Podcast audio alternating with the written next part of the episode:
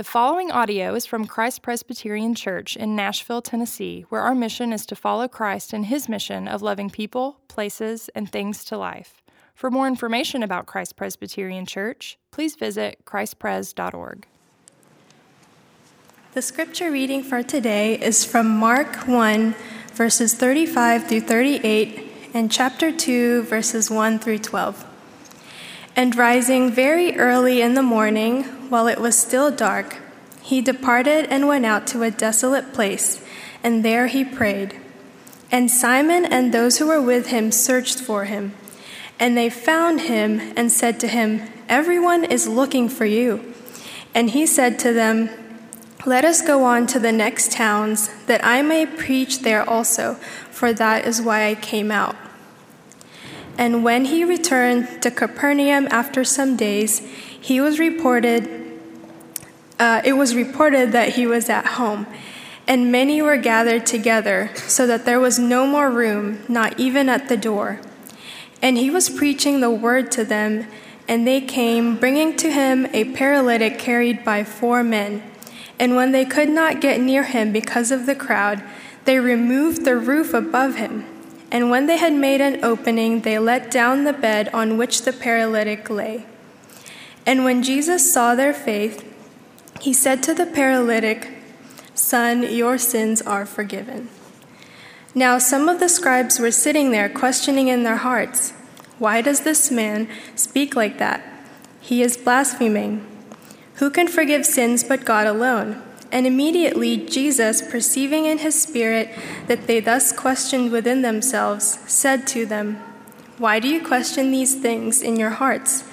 Which is easier, to say to the paralytic, Your sins are forgiven, or to say, Rise, take up your bed and walk? But that you may know that the Son of Man has authority on earth to forgive sins, he said to the paralytic, I say to you, rise, pick up your bed, and go home. And he rose and immediately picked up his bed and went out before them all, so that they were all amazed and glorified God, saying, We never saw anything like this. This is the word of the Lord. Praise be to Christ.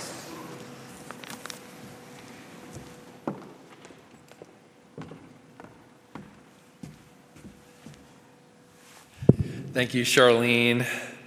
Good morning, friends. Happy holiday weekend. Uh, if you're here with us, great to see your faces. I've missed faces the last few weeks as we've uh, done the online only thing again.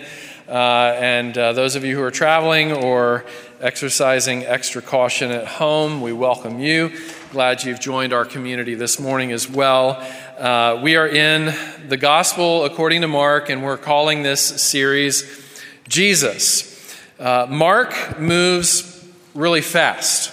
If you're reading the Gospel of Mark, uh, you know, sort of in a way that tracks with where we're going in this sermon series as a church, we're only in chapter 2. We actually just finished chapter 1 and started chapter 2 today, but already Jesus has resisted and defeated Satan. He's cast demons out of tortured and tormented people. He's healed many people with diseases uh, in their bodies, and his ministry has drawn uh, large, almost uncontainable crowds.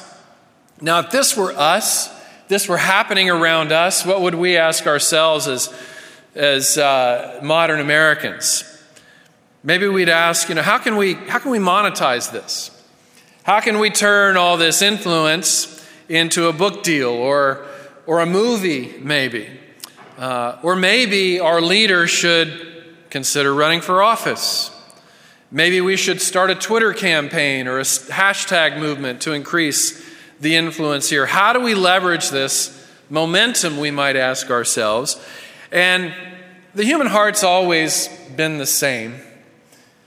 While the disciples didn't have Twitter, they didn't have the media outlets that we do, they did have similar hearts and impulses.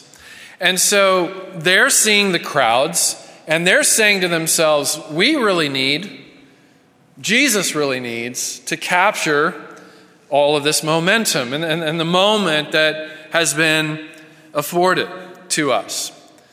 But Jesus is off on his own praying for hours and hours and hours. All night long, we're told, as the crowds are waiting to hear whatever he has to say or do next.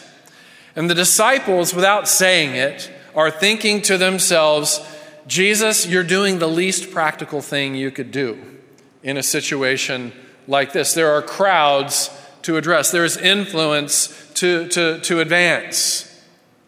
But in fact, according to Jesus, praying for hours and hours and hours and hours is the most practical thing to do in such circumstances. Martin Luther, some centuries later, said, I have so much to do today that I shall spend the first three hours of it in prayer.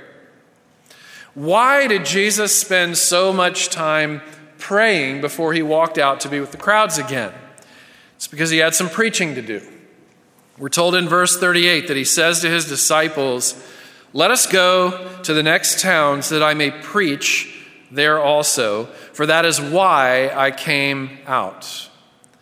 And then verse 2 Many gathered, and when the crowds gathered, he was preaching the word to them. And so, so before the miracle of mending takes place, which is remarkable, of a, a paralytic's body, Jesus takes time to work an even greater miracle, and that is to mend an immobilized heart. So, what I want to talk about today is Jesus, and specifically about his words that heal deeply, his deeds that authenticate those words, and then an authority that he has to go where no one else can go. And so let's start with words that heal deeply. So the, the crowd, the crowds are teeming around Jesus, and, and they're filled with expectation because they've heard rumors that he is a man who makes people well.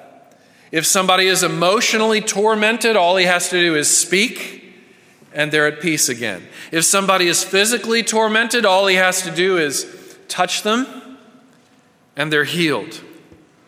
And so, to get Jesus' attention, there are actually four friends of this man who is paralyzed from the neck down. And what they do to make sure that their friend gets Jesus' attention is they go on top of the house where Jesus is speaking and they, they, they, they break a hole, they bust the roof open and lower their friend on his, on his bed down in front of Jesus. Now, N.T. Wright has an interesting insight here. He observes that Jesus at this time has moved uh, from his former hometown, Nazareth, to this city called Capernaum. And what N.T. Wright says is, in all likelihood, because people are coming to Jesus, in all likelihood, this is actually his house. We don't know this for sure, but let's just run with it. Notice that there is no scolding at all for the vandalism of either his house or somebody else's house. No scolding at all. And this points to the compassion that Jesus has for people who want to lay down their hurts, lay down their hearts, and come to him as they are, as we sung a few minutes ago. Beautiful song. You can wreck my house, you can wreck my things if your motive is to come to me so that I can unwreck your life. First things first, the crown of creation comes in front of every other aspect of creation. So there's no scolding, even for the vandalism. Instead, what he does is he speaks two significant words son and forgiven. Son, your sins are forgiven. And if, you're, if you've been paralyzed from the neck down, you, you might look at Jesus with a, with a bit of curiosity. My friends went through all this effort to get me in front of you. It's clear what differentiates me from everybody else is, is my immobilized condition. And what you say to me is that my sins are forgiven? Um, thanks. But how about the presenting issue? It's important to recognize that Jesus is not offering forgiveness for roof damage. What he's offering forgiveness for is this the man wants too little from Jesus. I forgive you for wanting too little from me. He's asking for a crumb when there's a feast available. It, it's not unlike Mephibosheth, the man who was crippled in both feet, who is presented to the new King David, and all Mephibosheth wants from King David is survival. All he wants is survival. Please don't kill me, because Mephibosheth was a descendant of the evil king Saul, who was David's predecessor, and typically kings would kill off the family of the predecessor. And so this man, Mephibosheth, who's crippled in both feet, immobilized himself. All he wants is survival. Please spare my life. And, and David says, in effect, You're not asking me for enough. You're asking way too little because not only am I going to spare your life, I'm going to make you a son. I'm going to adopt you. And there's always going to be a seat for you at the king's table. You ask for too little. C.S. Lewis said, We're, we're far too easily satisfied, flirting around with drink and sex and ambition, when God offers us something so much greater in Himself. You want to walk again? Is that all? Is there anything else? Is there anything more that you want from me? The paralytic might be asking, What more could there be than to be able to walk? Now, on, on the surface, it, it might sound like or look like Jesus is being a little bit snarky, maybe even a little bit cruel with this man's paralysis. Jesus does come across as insensitive sometimes. But it's important what he's trying to get through to this man and to us. Your vision for the good life is no vision at all. If all you want is for your circumstances to be fixed, if all you want is for this pandemic to go away, if all you want is more money or more power or more pleasure, then your vision for the good life is way too small. You need a healed heart more than you need a healed body. And in fact, maybe according to Jesus, your, your heart is never going to be healed unless I keep you immobilized in other ways until you recognize what you need the most. You know, Donald Miller, yes, the blue like jazz guy, um, who also he lives in Nashville. He's a friend of mine, uh, and graciously offered his uh, what he calls story brand training to our director's staff recently here at Christ Pres. And his training helps organizations and leaders clarify their message uh, for greater impact and so on. But, but, but one of the things that Don did during the training was he, he spent a lot of time talking about a man named Viktor Frankl, uh, who is a Holocaust, a Jewish Holocaust survivor, who wrote a book called Man's Search for Meaning. And Frankl is, is a miracle story because he emerged even as a, as a former prisoner at Auschwitz and, and other concentration camps as a hopeful, optimistic, non cynical man. And you look at Frankl and you read through his, his reflection in Man's Search for Meaning, and, and here's what he says To find meaning, every person has to have a story that has a, a, a, meaningful cause attached to it, has to have a community around them that will help them uh, take attention off of themselves and, and move it toward the, their attention toward the community and toward the greater cause. And the third component of meaning is that you have to have a re- redemptive perspective on suffering. You've got to be able to see purpose occurring through suffering and setbacks. What, what Frankl's theory was, and I think he's right on, and I think this resonates with what Jesus is trying to get across here, is this that, that, that we all have a deep thirst. And there are all kinds of theories as far as what our deepest thirst is and, and, and what we go after in order to make our lives meaningful. And he says, uh, Freud says it's will to pleasure. Pleasure is what many people think is going to make their lives more meaningful.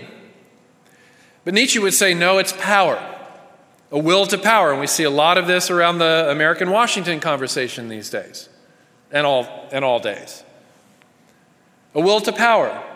I can't be happy, I can't feel like my life has meaning unless I have power, unless my tribe has power. But Frankl says both the will to pleasure and the will to power are distractions from what every heart really needs, and that's to have a will to meaning. And a will to meaning includes, remember, having a redemptive perspective on even on, on, on suffering. If Jesus immediately gives this man an able body without tending to his heart, it could free him to run to the distractions. Now that my body works, I can pursue pleasure and power again. And, and, and totally bypass the meaning and purpose and redemptive value of suffering conversation. And so, to the paralytic, to the man who's immobilized from his neck down, Jesus says, Son. That's the first word out of Jesus' mouth. Son. That's a term of endearment. That's a term of belonging. That's a term that communicates affection and relationship. Son, your sins are forgiven. If you were here or if you were dialed in online a few weeks ago, you might remember when one of our elders, uh, Anderson Spickard, who is also a, a Vanderbilt physician, uh, internal medicine professional, trains residents, and so on, uh, and he's been on the front lines of, of treating the pandemic at Vanderbilt. And you may remember this. This is what, this is what publishers call a sticky phrase. It, it's, it's a phrase that, that maybe you highlight in a book or in an essay that you don't want to lose, that you want to remember this, that you want to hold on to it because you want that phrase to impact you. This was a sticky phrase for me from Dr. Spickard's prayer as he's praying with focus on the pandemic. He says, Lord, give us relief, but not without the revival of our hearts. And it seems that this might be what the paralytic is after relief without the revival of his heart. Where we look for Jesus' hands and what Jesus' hands can do without having any interest in Jesus' face. We want him to fix things, but we don't want him to change us. And Jesus says, No, I, I actually might need to leave you immobilized for a few months longer in order to, to work like Aslan did with Eustace. When Eustace turned into a dragon, remember Aslan the lion brings out his claws and he digs through those layers of thick dragon skin to get all the way to Eustace's heart, to pierce his heart. And Eustace is the most painful thing I've ever experienced. And yet, because the claw went all the way through the dragon's skin and the layers of it, all the way to my heart, I became a boy again. Jesus is trying to humanize this man by going all the way to his heart to bring him relief, yes, but not without the revival of his heart. Jesus redefines the good life for us here. And the good life has a whole lot less to do with the state of our circumstances and everything to do with the state of our hearts. If all Jesus does is heal the man's body, then he puts the man at risk of deflecting his heart and attention away from meaning and purpose toward the pursuit of power and pleasure. Tennessee Williams, the famous playwright, wrote this essay that you can Google called The Catastrophe of Success. And, and in that masterful essay, he talks about how he started out as a playwright, as a poor, starving uh, writer living in a roach infested closet in New York City trying to write a play that, that could both put food on the table and hopefully also make him famous. So, money and fame, power and pleasure as the driving motivators. And from those conditions of poverty, he wrote a masterful play called The Glass Menagerie, and everything changed for him. In, in the writing of that play, it became a Broadway, uh, a Broadway hit. He got rich. All of a sudden, he had servants. He had a huge home. He could, you know, he had people waiting on him hand and foot. He could eat whatever he wanted, whenever he wanted. He had all the money and all the fame that he dreamed of. But he realized that he'd lost something in the process. He could no longer create. It's like a lot of our songwriters here at Christ Pres say to me that it's my low grade, chronic low grade anxiety that fuels my creativity. It's, it's my internal angst and misery that fuels my ability to create beautiful things. Sounds a little bit like what Paul said in Romans 5 we rejoice in our sufferings. Because suffering produces perseverance, which produces character, which produces hope, which does not disappoint.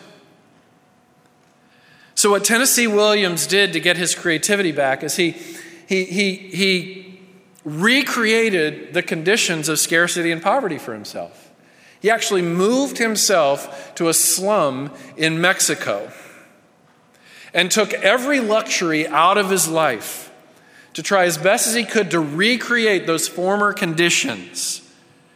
And from that place, he created his second famous play called Streetcar Named Desire.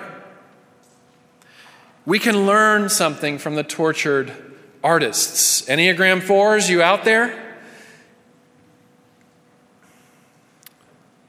You know, Joni Eareckson Tada, who has been immobilized since her teenage years. She's a friend of many of us at Christ Pres. She's in her 60s now, been paralyzed from the neck down ever since her teenage years.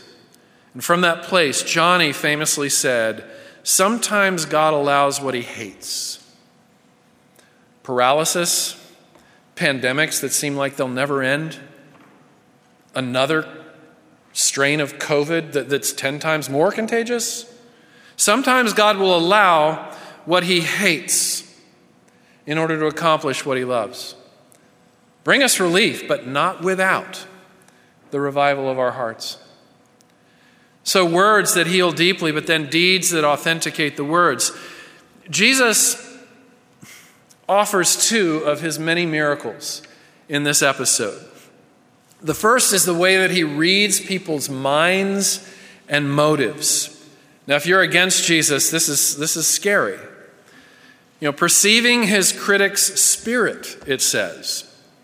As they questioned him within themselves, Jesus said, Why do you question these things in your hearts? How did he know? Well, here's how he knew. Little did they know that their accusation of him was so much more true than they thought.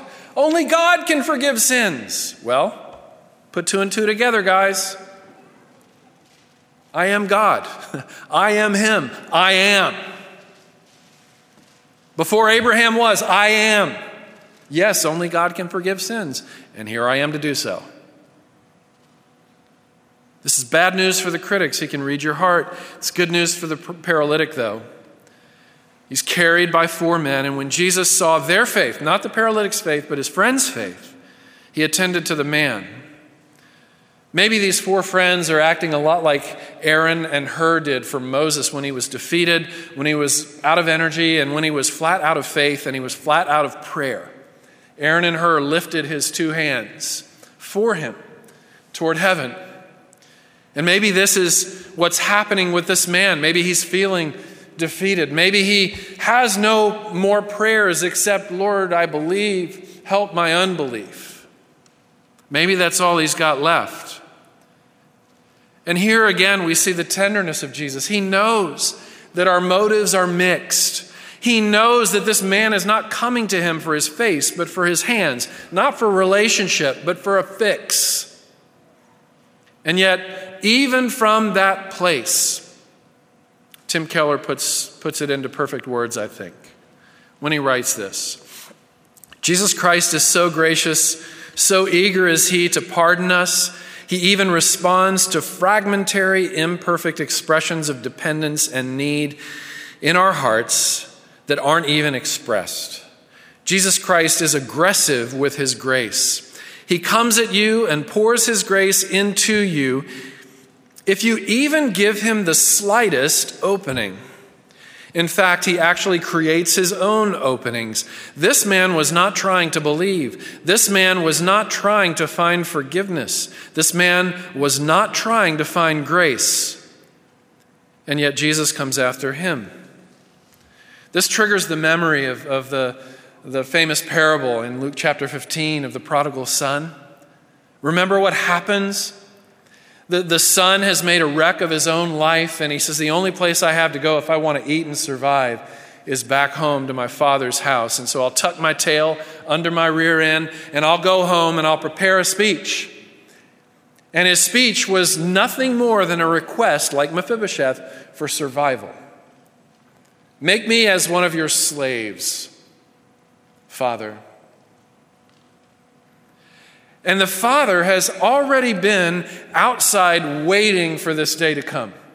And he sees his son at a distance before any apologies, before any restitution is offered. He just gushes his son. He finds the opening and gushes his son with love. Yeah, let's not talk let's not talk about survival. Let's talk about how I want to put my ring on you, how I want to cover you with my royal robe, how I want to put sandals on your feet, how I want to slaughter the fatted calf and invite the whole community in for a party in your honor to celebrate you. Why? Because I want more for you than relief. I want the revival of your heart. And giving you mere relief and survival is not going to revive your heart. And so I'm going to love gush all over you.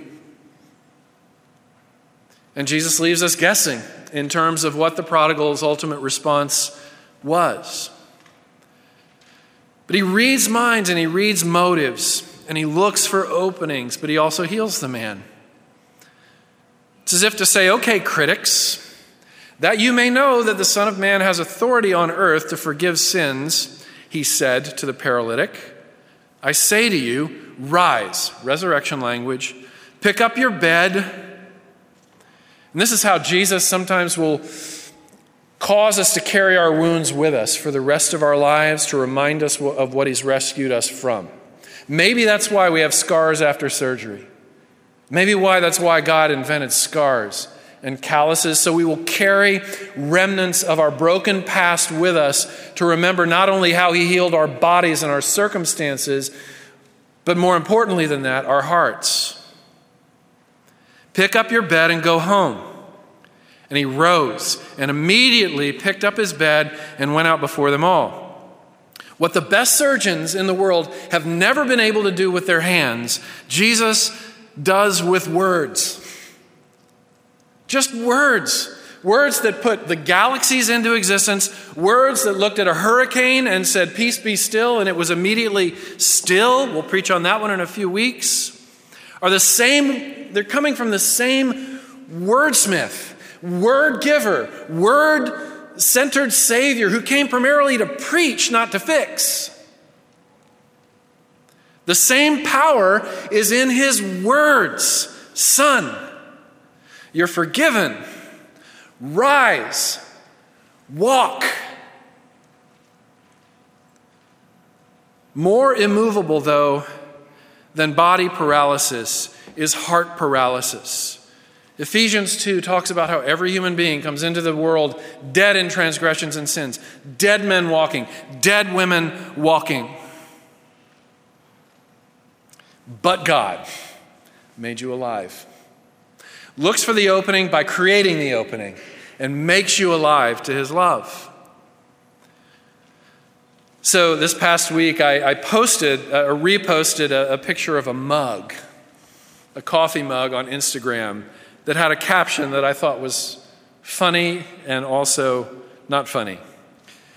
The caption is I can do all things through a verse that is taken out of context. That's a play off of Philippians 4, where Paul says, I can do all things through Christ who gives me strength. And what the mug caption was getting at is that, that, that I can do all things through Christ who gives me strength is not about winning an athletic competition, because both sides are praying the same verse. It's not about, you know, you know, getting that big break in your career. It's not about your, your children never suffering. It's not about any of those things. The, the one thing that that prayer is about is about being able to have contentment in every circumstance. Paul writes those words from prison, incidentally. I can do all things through Christ who gives me strength. I've learned the secret of contentment, he says. The source of true power and pleasure is not new circumstances, but contentment in all circumstances. Not relief without touching our hearts, without the claws going through the dragon's skin all the way to the heart to make us boys and girls again. Not without that, but with it. And that's where we come lastly to the authority where no one else can go. To his critics, Jesus says, Which is easier, to say to the paralytic, Your sins are forgiven, or to say, Rise and take up your bed and walk? Now, anyone can say these things, but, but, but who can do them? Not even the most skilled surgeon can cure paralysis.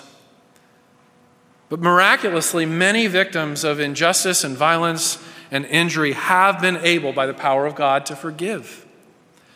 Corrie ten Boom, a Holocaust survivor, forgiving in the name of Christ.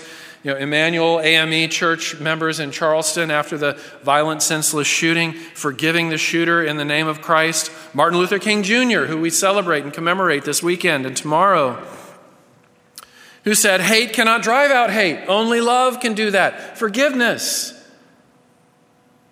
But for Jesus, cure paralysis?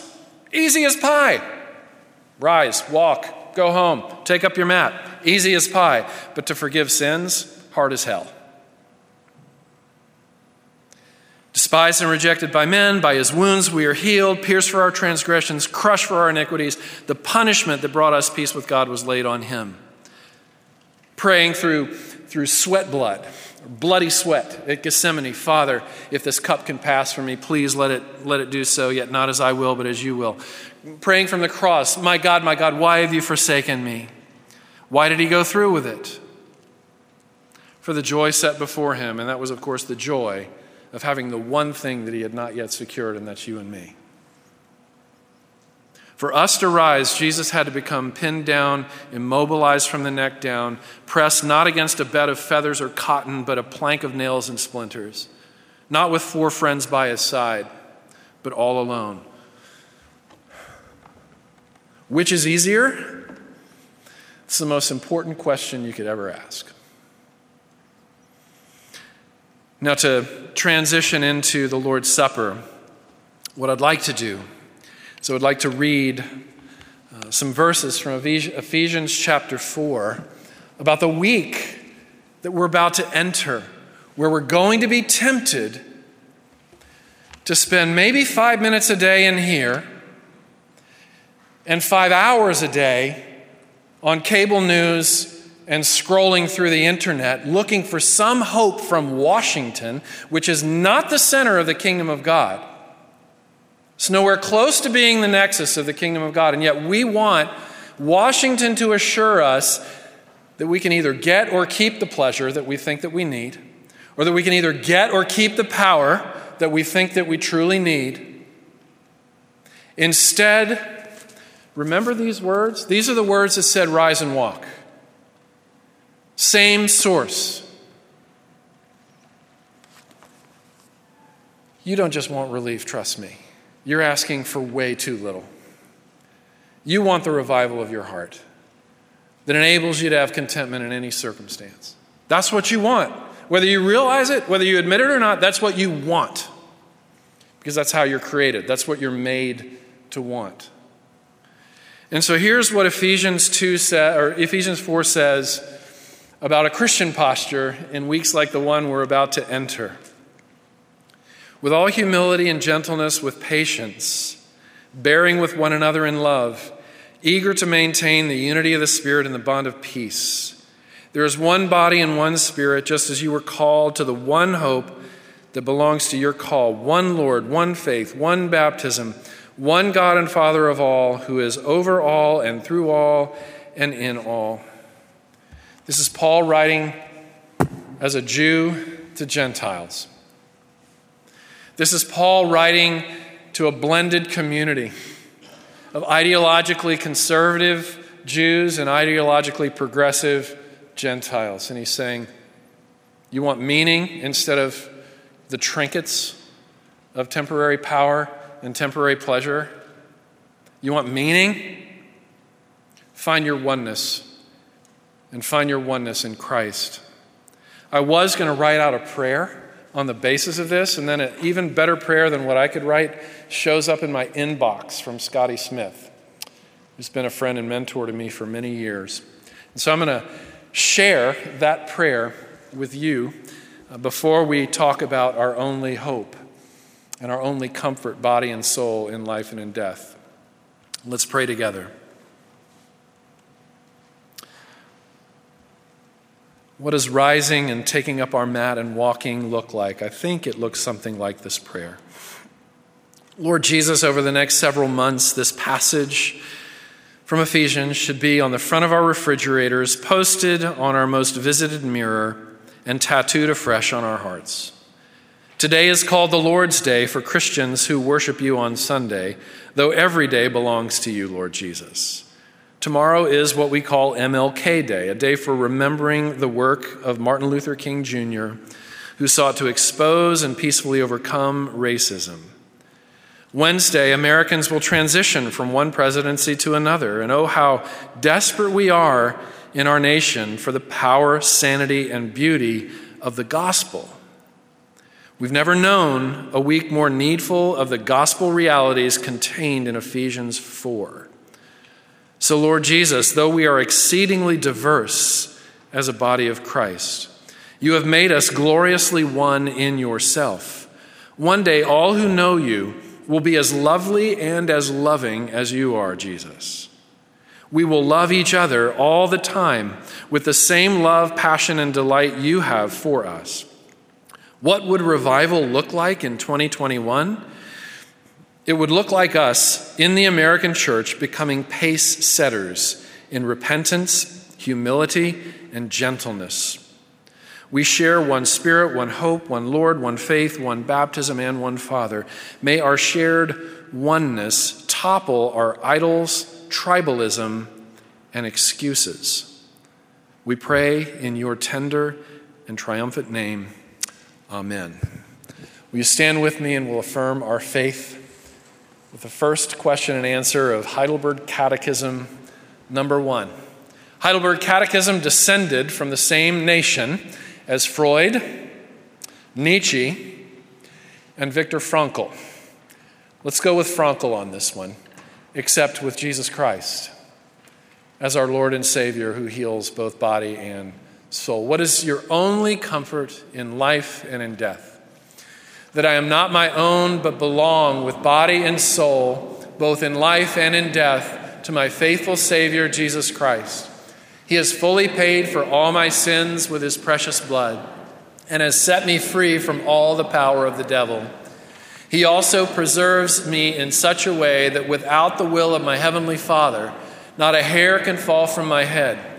Indeed, all things must work together for my salvation Therefore, by his Holy Spirit, he also assures me of eternal life and makes me heartily willing and ready from now on to live for him. Let's pray together. Father in heaven, thank you for this bread and this cup,